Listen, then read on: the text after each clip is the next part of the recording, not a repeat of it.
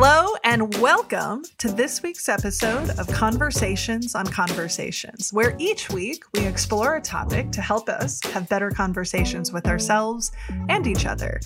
I'm your host, Sarah Noll Wilson, and this week it is my honor to introduce our guest, Stephanie Chin. So let me tell you a little bit about Stephanie, and then I'll talk about what we're going to explore together. Stephanie Chin has spent the past two decades as a nonprofit leader including working for the United Way Network, both globally and locally, and at SRI International Incorporated. She believes that we all do better when we all do better. And her life's mission is to help everyone operate near their potential while expanding it by their own definition. She approaches poverty fighting with a race conscious lens and advocates for equitable practices and systems change, and has contributed to the United Way Worldwide Equity Framework. Chin's new venture, Spicy Conversations, will help clients improve inclusive leadership practices and focus on behavior and systems change that make a difference. She has a Bachelor of Arts from University of California, Berkeley, a JD MBA from Emory University, has a green belt in Lean Six Sigma and coaching training from Coactive Coaching Training Institute. And this week we'll be talking about how do we have spicier conversations? How do we have conversations that are anchored in caring, in candor, and curiosity? And not only will we be talking about conversations, but Steph and I actually role play a real scenario that I'm navigating right now so we can work in real time of how do we find the words to have the conversations that might feel hard to have. So enjoy this conversation with Stephanie Chin. Welcome to the show, Stephanie. It's been a long time coming and you're finally here. How are you? I'm good. Um, and I also hear on the podcast that sometimes I make a guest appearance. So now it's nice to be on, live on the show. Yeah, I think I just quoted you in the episode with my niece, uh, talking about how ah. conversations, it's not about a script, it's about a tone. But we'll we'll hold on to that because yeah. we'll get into that, you know, here in a little bit. We will. Uh, what what else would you like people to know about you before we talk about our history together? Sure. Um, so I think what's most important to know in this podcast is that I'm going to try to push your boundaries, Sarah, because so often we think, leaders are just so great at things that they don't struggle too. Mm. And I really appreciate the fact that you're authentic about the fact that we all struggle through things and mm. uh, we need to see more models of it. So I'm going to encourage you to push me a little bit more. I'd rather us struggle a little bit more so that other people can see that it takes work, that it's not simple and easy. And so yeah. you'll get to know who I am just in how I interact. Yeah. Well, and it's, you know, and it's yeah. a, in a little bit, you know, in addition to what I shared about Stephanie's background and the work she's doing, you know, we've known each other for a number of years, but now working with her in a more formal capacity as a coach for myself. Because even though I'm in the space of helping people with conversations and trying to create safe environments, there are things that, right, just like Stephanie pointed out, there's things that I miss, there's moments that I struggle with. You know, you we can be really close to something and not necessarily see see a bigger picture of it, you know. And and the other thing that that I so value about our relationship is you know, we come from different lived experiences. We we always lovingly joke how we have different tones and styles and how we approach conversations. And so so I'm really excited for this. You know, I'll share with everyone. I was trying to think of I don't remember the year that we met. But I mean, 2018. Been, did it? Is it? Okay. I was like, she'll know the year. well, because uh, I moved to moved. Des Moines in 2018, sure. so it's easier for me. Yeah. So we, so the, yeah. you know, I want to share a little bit of the story of, of my first interaction with you. So I think that people had shared with me like, Hey, you need to connect with, you know, this, this new, new, new lady in town, Stephanie and, and vice versa. And I think you had reached out to me. And one of the things that struck me right away was that, um, was the, the invitation and how you invited me to come out for lunch and so, because I think this is, I think this is really indicative of how intentional you are in your conversations, how you are um, constantly assessing, right? What, where where is somebody at, and how do I meet them? And so so Steph had reached out to me and said, "Hey, I would love to you know grab coffee or lunch." And and you know, and I was like, "Yeah, lunch sounds great." And then you said, "Do you want to go somewhere?" I don't remember the exact words, but it was like, "Do you want to try like Do you want to go neither. somewhere like a chain restaurant, or do you want to try like a small mom and pop shop?" And I was like, you know, let's do that." And then we ended up eating at this uh, really great uh, what was it? Ecuadorian or Was it Dominican? Dominican, Ecuadorian? yeah. Something like that. Mhm. Yeah. this lovely place. And then I learned later that you were very intentional about asking people this. And I'd love to, you know, just open it up to you so you can share with folks about why why that's a that was at least at the time and probably still is sometimes part of your practice. Oh yeah. So first, I love to um, meet up with people over a meal. I think it's so much more fun, and you get to know folks better um, when you aren't just staring face to face, or like Mm. there's something else to do. And then also you learn a little bit about each other. I think the analogy of food is great, which is why the company is named Spicy Conversations because sometimes you want a bell pepper, sometimes you want a habanero, right? And someone was like, and sometimes you want a creamy jalapeno, and there's so many different options out there. And you can be in a different mood every single day. And also, the context sets a different tone. Mm. And so, whenever I am meeting up with anyone for a meal, I kind of offer three different options, is my rule. And this is how nerdy I am, but also how much I love Yelp and looking at different restaurants that I would otherwise never discover if I didn't take a research oriented approach. But usually, I go across multiple continent continents. So there's like a European slash Western one, an Asian sort of one, um, or an African and or a Latin American sort of one. And like not necessarily all of those, but that's kind of how I split things up to go from things that are more familiar to a broader audience to things that are explorative. Um, and when I was living in Des Moines, it was really fun because all these people were like, I never knew this restaurant was here. I always go to Mm. the same ones, which I also love, but I, got- I got to try something else. And so when I get to know someone, um, putting us both in a space of discovery um, and of learning something about a menu. And I think in that restaurant, uh, they were less focused on English speaking customers. And so I had to dip a little bit into my Spanish language uh, Mhm. competency, which is pretty low, but like good enough to get us through. Um, and so I think it's a great way to get to know someone and you learn so much more. I love those weird questions that um, actually tell you a lot more than the typical, like, where are you from? Where do you work? sort of questions. Yeah.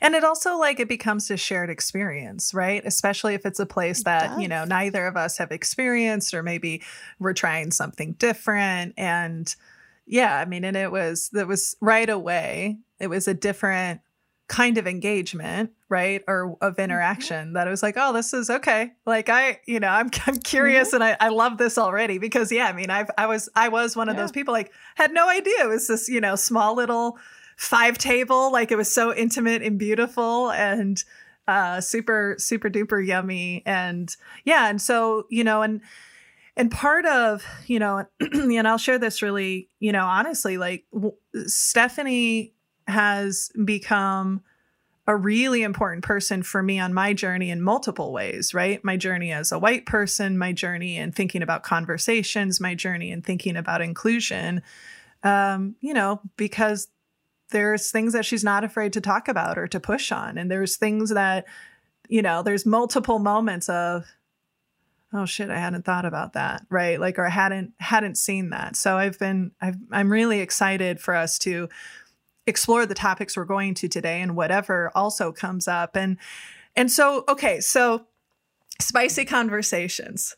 So i mean you you mentioned a little bit about this and this is you know you and i often we talk about like sometimes people need the like vanilla with sprinkles that's me and sometimes they need the chocolate with you know like a little bit of kick and you know and, and a lot of times for people who are Mhm. listening you know we'll have conversations around what's the sarah way and what's the stephanie way and then what's the in between because there's not when we talk about conversations there isn't one way there's not one thing you can say there's definitely things you can do consistently And so so talk to us a little bit about just your journey to this point. I mean, this is you know, uh, whatever whatever you want to share of your evolution sure. and being really intentional with conversations and creating safety and helping other people uh, not only create safety but also in helping people understand where they're not yeah um, thank you sir and like i love learning from you because um, different per- perspectives are great for everyone, right? Like, mm-hmm. oh, that's another way to think of something. That's another way to say it. I always write down, jot different ways that Sarah says things. Um, and so I would say that the journey overall, um, the headline of the journey is probably growing up believing and being taught by parents uh, who includes a lawyer as a father that like what you say is more important than how you say it right mm. substance is what's really important mm. and learning through my journey that no matter what your substance it's really hard to hear if you don't care about how you say it mm. or if you don't take the attention t- so that it is um an interaction point. And so I had a communications coach um, when I was in business school who really focused on like who's your audience and who's in the ecosystem. It's not just about you. Um, and the way that I came to management was um, probably too early in my career, but I was a nonprofit girl, loved service and helping other people do better, and really um, coming from a family that didn't start out with a lot. Um, seeing how you could put in a lot of effort and other folks were not as successful um, and what different things help other people be successful. So, the way that it happened for me, which is just such a point of privilege, is that I was interviewing for a job for a direct service role. And they were like, actually, you're not qualified for this direct service role. You don't know how to do the stuff that would be required.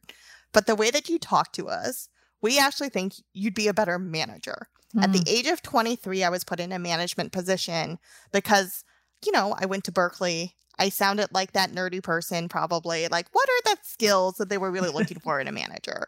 And one of the things I talk about that I have a really big problem about in American society is we just take high performer, quote unquote, people good at individual tasks and say, hey, because you're really good at those individual tasks, you must be good at managing people who also have to do that task, mm-hmm. which I think all the research has shown zero correlation, not negative, not positive, but it's not going to predict things. And so, whether or not I actually had the skills and they saw something in me, um, I learned very early that I had to cultivate um, management skills mm. in order to lead people who are actually better at doing the work than I was, um, which was an incredible opportunity that not everyone gets given and also really hard. Yeah. Um, and so throughout my journey in nonprofits, I just see these amazing folks who are struggling both in a management capacity of like, I know how to do it, but I don't know how to show someone how to do it. And from um, a junior position, I just need to know what success looks like. It feels very uncertain. And really honing my expertise, which ended up being my job as I see it is to help everyone else be better at their jobs. Mm-hmm. And hmm. if I'm better at that, then we're all better at everything. Mm. Um, and so that's what brought me here. And really, when I decided to spend more time on the consulting side and left my full time job, was really to be able to focus on that that mission, which is very aligned with uh, the SNOCO which is we all need help to do better.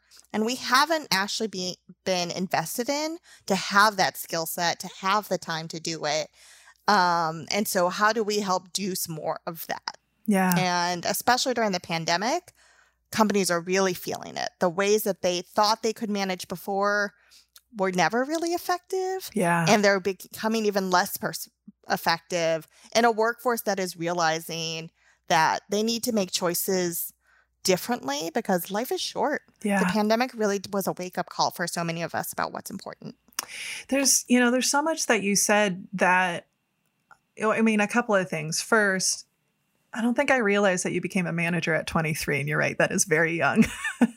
um, and yeah. hearing you share that story, you know, one of the one of the values and the practices that you have is this incredible amount of just curiosity of, okay, you know, I, I I'm because I'm curious about. I've seen people in those situations, or any, you know, anyone who's stepped into leadership where the the, the default can be I'm going to go into command and control instead of how do I learn differently so I can communicate more effectively. So that, you know, hearing that. Uh, just, I mean, it just that's such a strong um, value and practice of yours but then you know where you where you ended it from the standpoint of you know i'm curious to get your thoughts on this because I, I feel like you know one of the ways I, I look at where we are right now is we're we're in sort we're in an age of relationships in a way that we weren't before you know? And, and to your point which i totally like full-heartedly like wanted to throw up a heart symbol of it didn't work we did, and we didn't necessarily do it great before.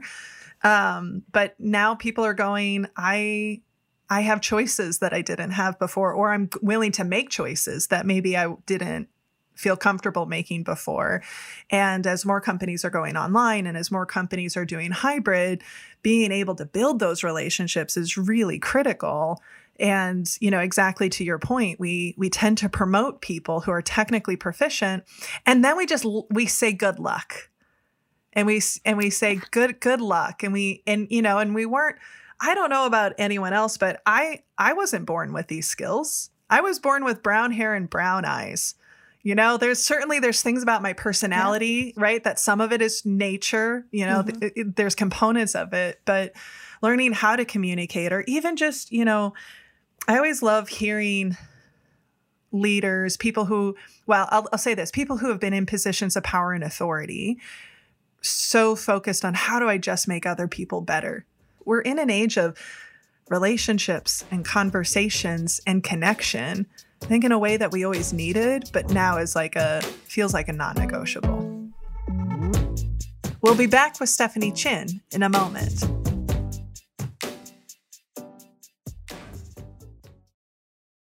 So I go back to I think we've always been in ages of relationships that we did not always acknowledge in the same way we're explicitly acknowledging right. it now. Right. Right. And so like if we go way back when, you know, uh the relationships of careers was like family based. Hmm. Right. And so like you taught your kid how to do what you were going to do and it became your last name if you were a tailor. Hmm. Right. And that's a relationship. Hmm. And um all of the research is showing, you know, the privilege of relationships is what often puts people at the top yeah or at the bottom mm. um and i always go back to gallup's uh q12 question of like one of the key points of engagement is do you have a best friend at work mm-hmm. so like we've always had relationships be core, but now we're actually talking about it. Mm-hmm. Mm-hmm. and I mm-hmm. think that's what's feeling really different is that we're saying the things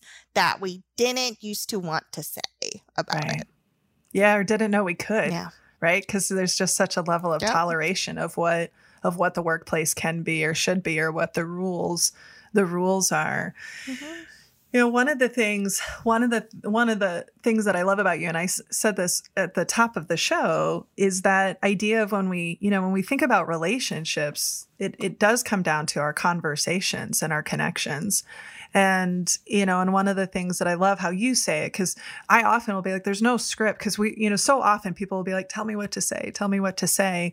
And and again, certainly there are strategies you know but i love i love your language of mm-hmm. it's a tone and and you know the timing of this mm-hmm. conversation is actually really beautiful because you don't what you don't know is actually this week's episode that's going to air before your our episode right now is going to air mm-hmm. is i share a whole voice and movement technique that i learned in acting about how to communicate mm-hmm. something how to physically communicate mm-hmm. it so that it isn't just the what mm-hmm. but it's also it's yeah. how are we doing it? So I'll, you know, we'll we'll have to like have a part two, like have you listen to that, and then we come back on and we can talk about mm-hmm. some of that. That sounds but, great. But so talk to me, you know, how do you describe that for folks? How would you want people to think about, or what questions can they be thinking about related to? It's not it's not a script, it's a tone, because I think that's so beautiful yeah. and it's easy when we can be we're moving too fast to forget that when we're on autopilot when we you know we were talking before we hopped on like we just have this default that people understand or we want them mm-hmm. to understand our default but i'm curious to hear you say more about that Sure. So, um, there's a couple things, but first I want to say if you're looking for a script, let's start with the script, right? Like, mm-hmm. it's not that you cannot have a script, right? But that's not the point. And so, the for anyone who's spoken in public, you're like, oh, remember that time when I forgot to say the thing I wanted to say that nobody else knew you were going to say. So everyone else thought it was fine, but you thought it was not. Right. And so don't tie yourself to there's specific things I want to say or things I want to get across. Um, and, or, oh, I screwed up that conversation. So now I am screwed up. Mm. It's done. Right. So much is in the afterwork mm. of a conversation. And so when we talk about tone, really what I emphasize is showing care, right? Mm-hmm. If you're in a conversation, it has to be worth your time and the other person's time, and that um, there has to be, be a reason why you're having it. So if it is, I care because it's our jobs, that's that's okay. Um, if it's um, I care because you're a person, that's better. Like people like to be acknowledged as an individual, and so I recently just did a holiday um, practice session. Uh, and the first point out of a five step uh, program is I care about you more than I care about this conversation. Mm-hmm. And that's the tone I think you do want to strike. Whether or not you say that exact script or you find another way to say it, um, I think the radical candor language that Kim Scott has um, brought up with her challenge directly um, doesn't uh, fit as well in the nonprofit sector. Um, but the uh, it's clarity and caring is the way that uh, folks who work in nonprofits with me like more, right? I want you to understand what I'm saying and what I mean to say hmm. because I want my intentions to meet the impact that you receive because I'm trying to actually send you a message that I think is useful to have. Um, and that's the point of communicating. It is not for me just to say whatever I want and you can get whatever you want out of it. And so, one of the reasons why I'm particularly willing to say things however people want is, uh, and I jokingly say this if I offend someone, I want it to be on purpose. Mm. I don't want it to be on accident. Mm. I don't want to mm. just be like, mm. oh, I just really hurt Sarah's feel- feelings, but I didn't mean to. I want to be like, actually, I kind of wanted to get on Sarah's nerves. And that's the reason. Of course, most people will say, don't even do that. And sure, you shouldn't, but some people do it. You have we're, a moment. We're humans. But we really poke. The, it's about the tone of the conversation, right? If you poke and that's who you are authentically in that moment, the next conversation, if you want a good relationship, is I'm sorry I poked at you. Mm. That wasn't how I wanted to show up, and that you did not deserve that. But this is what I was feeling in that moment, um, and it came out. Mm-hmm. And that doesn't excuse it. This is how I commit to trying to do better. Of course, like there's the series of the apology. Again, mm-hmm. a tone is more important than the script, but there is a script if people want to follow it, right? I'm sorry. I care about you. I noticed that I did this thing which had this negative impact or could have, and I commit to doing better. And this is what I'm going to try to do. And I'm still going to screw up sometimes because we all do, mm-hmm. because yeah. we're really all going to be tested when we're not doing well, right? So people mm-hmm. can say, you know, in written form, just wait on that email, right? Don't say it quite yet. We are not as good at that when we're talking to someone. Yeah. There's, there's, there's, yeah two two things you said. One that I want to go deeper, and one that I just want to re- like I want to repeat again, because you know mm-hmm. one of the things that I love about your practice and the language you use, and it's something that that I've been working on is to literally say I, I'm I care about you and I care about this relationship and I care about you know and when we get into my scenario right that was part of the the after work mm-hmm. was having the conversation of this relationship is really important to us. And so we need to have this mm-hmm. conversation mm-hmm. right now. And I think sometimes we don't mm-hmm. either know, think, right, to, to start from that place. So mm-hmm. I want to repeat that what you said, because it's, you know, I, it was one of the things when you had shared your sort of five step, uh, um, document with me to review was the like I care about you mm-hmm. more than this conversation is you know it's it's such a powerful place and it immediately anchors you as an individual because it can be easy if we're frustrated with somebody or if we're struggling.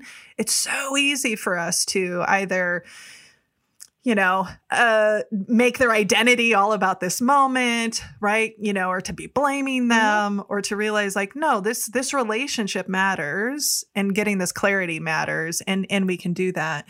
I want to go back to I I love the language after work because one of the things we see Mhm. in our world is a lot of times. Uh, I think uh, one of the traps that we can fall into is we don't think about the after work or we assume that it's it's one conversation and then it's done or if i say something and i mess up then it's just like i'm Mhm. just gonna i'm gonna pretend like that didn't happen Mhm. you know maybe i'm ruminating on it personally but you don't know Yeah. as the person who i Mhm. hurt that i'm thinking about it so when you think about after work what does that look like Mhm. for you Sure. and you know because I, I i think that that is such a, an important piece of there are going to be regrettable events we're humans we're going to be stressed and tired and angry or unintentional or or intentional right like that's those beautiful shadow Mhm. intentions Yeah. and the repairing becomes such an important Mhm. practice because it's just inevitable right i think you know look at dr john gottman's work that's like only about 30% of all conflict can actually be resolved the rest of it's just going to be Mhm. navigated so when you say the word after work what does that what does that mean what does that Yeah. look like So it means a lot of different things, but um, I'm a big learner, right? And so, so much of who I am today is after doing something. Like I grew up with a temper. Um, I once, you know, the like people from the 80s will maybe remember this, but maybe no one else. There were these gel um, hourglasses that you could turn over sure and they yeah. like bulbed down.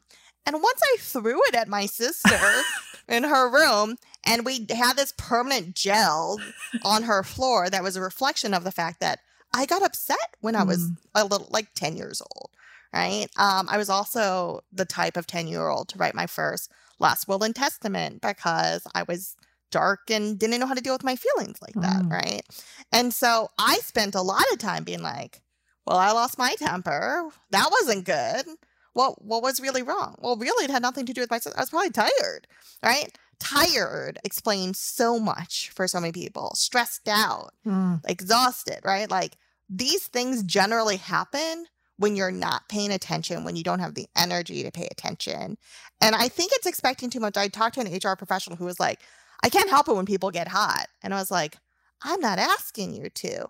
But after they get hot, Yeah. there's an opportunity. And Mm. honestly, a limited window of opportunity with the person engaged to say, I showed up a way I don't want to show up in the future. Mm.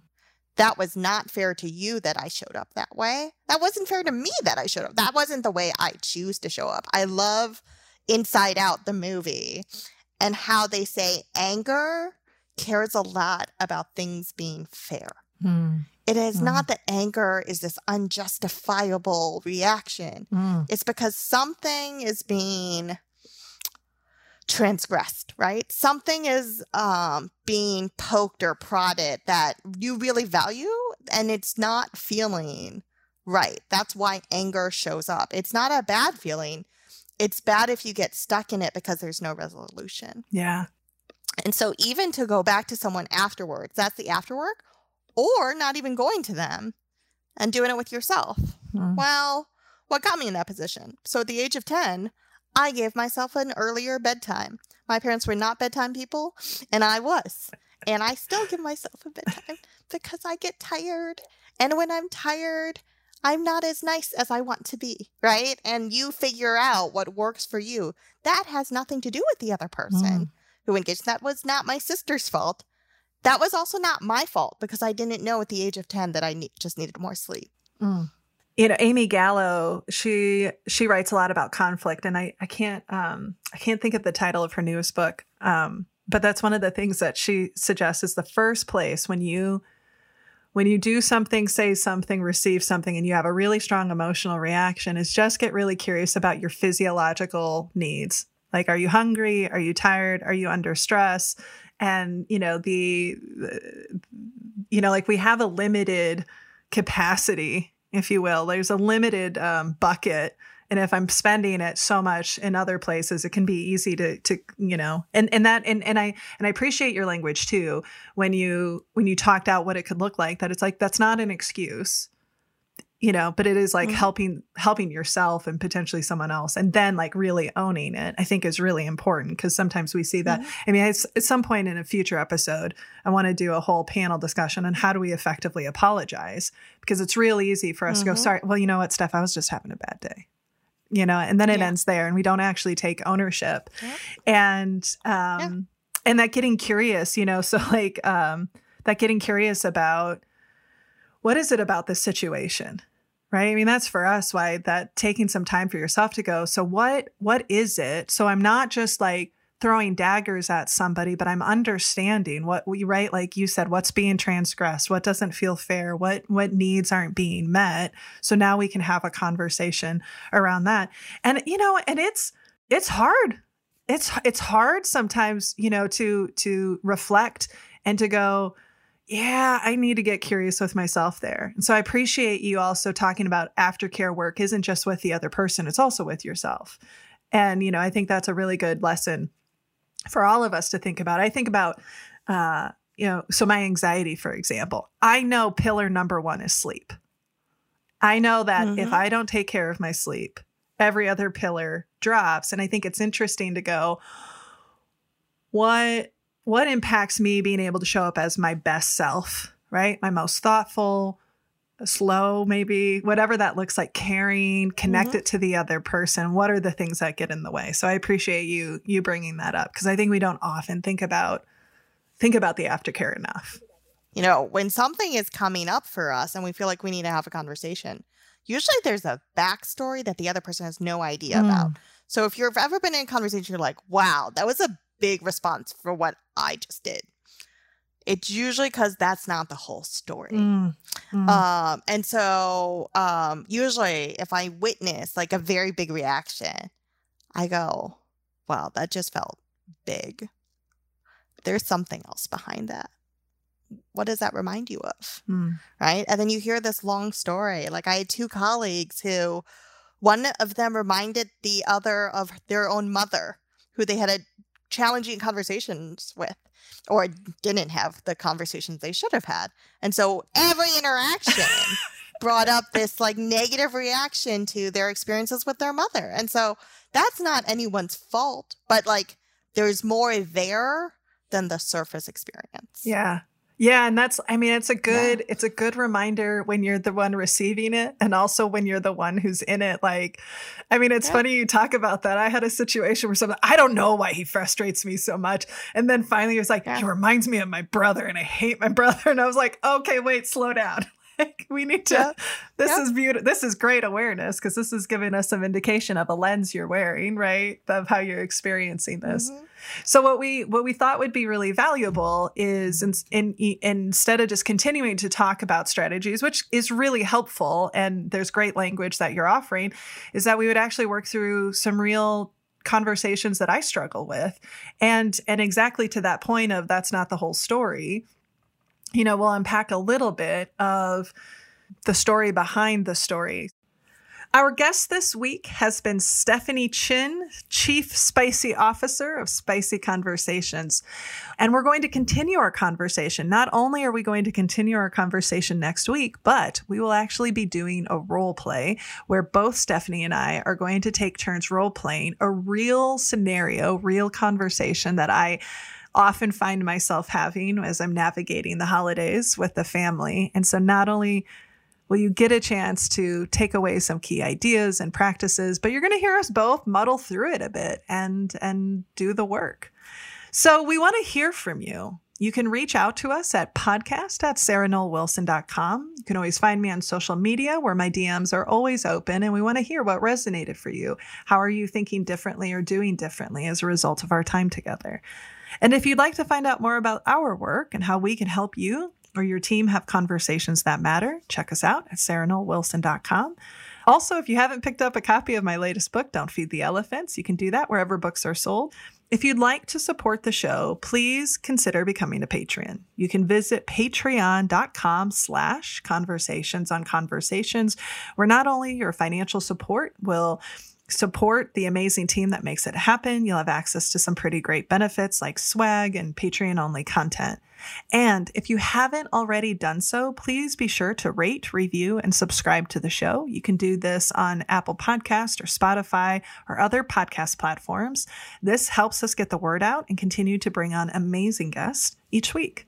I want to give a big thank you to our team that makes this podcast possible, to our producer, Nick Wilson, sound editor, Drew Noll, transcriptionist, Becky Reinert, and marketing consultant, Caitlin Summit Nelson, along with the rest of the Snowco crew. And finally, a huge thank you to Stephanie Chin for joining us t- today, as well as on our next conversation. I've learned so much from her over the years and just am so excited to finally bring her on the show. This has been Conversations on Conversations. Thank you so much for listening. And remember, when we can change the conversations we have with ourselves and others, we can change the world. So please be sure to rest, rehydrate, and we'll see you again next week.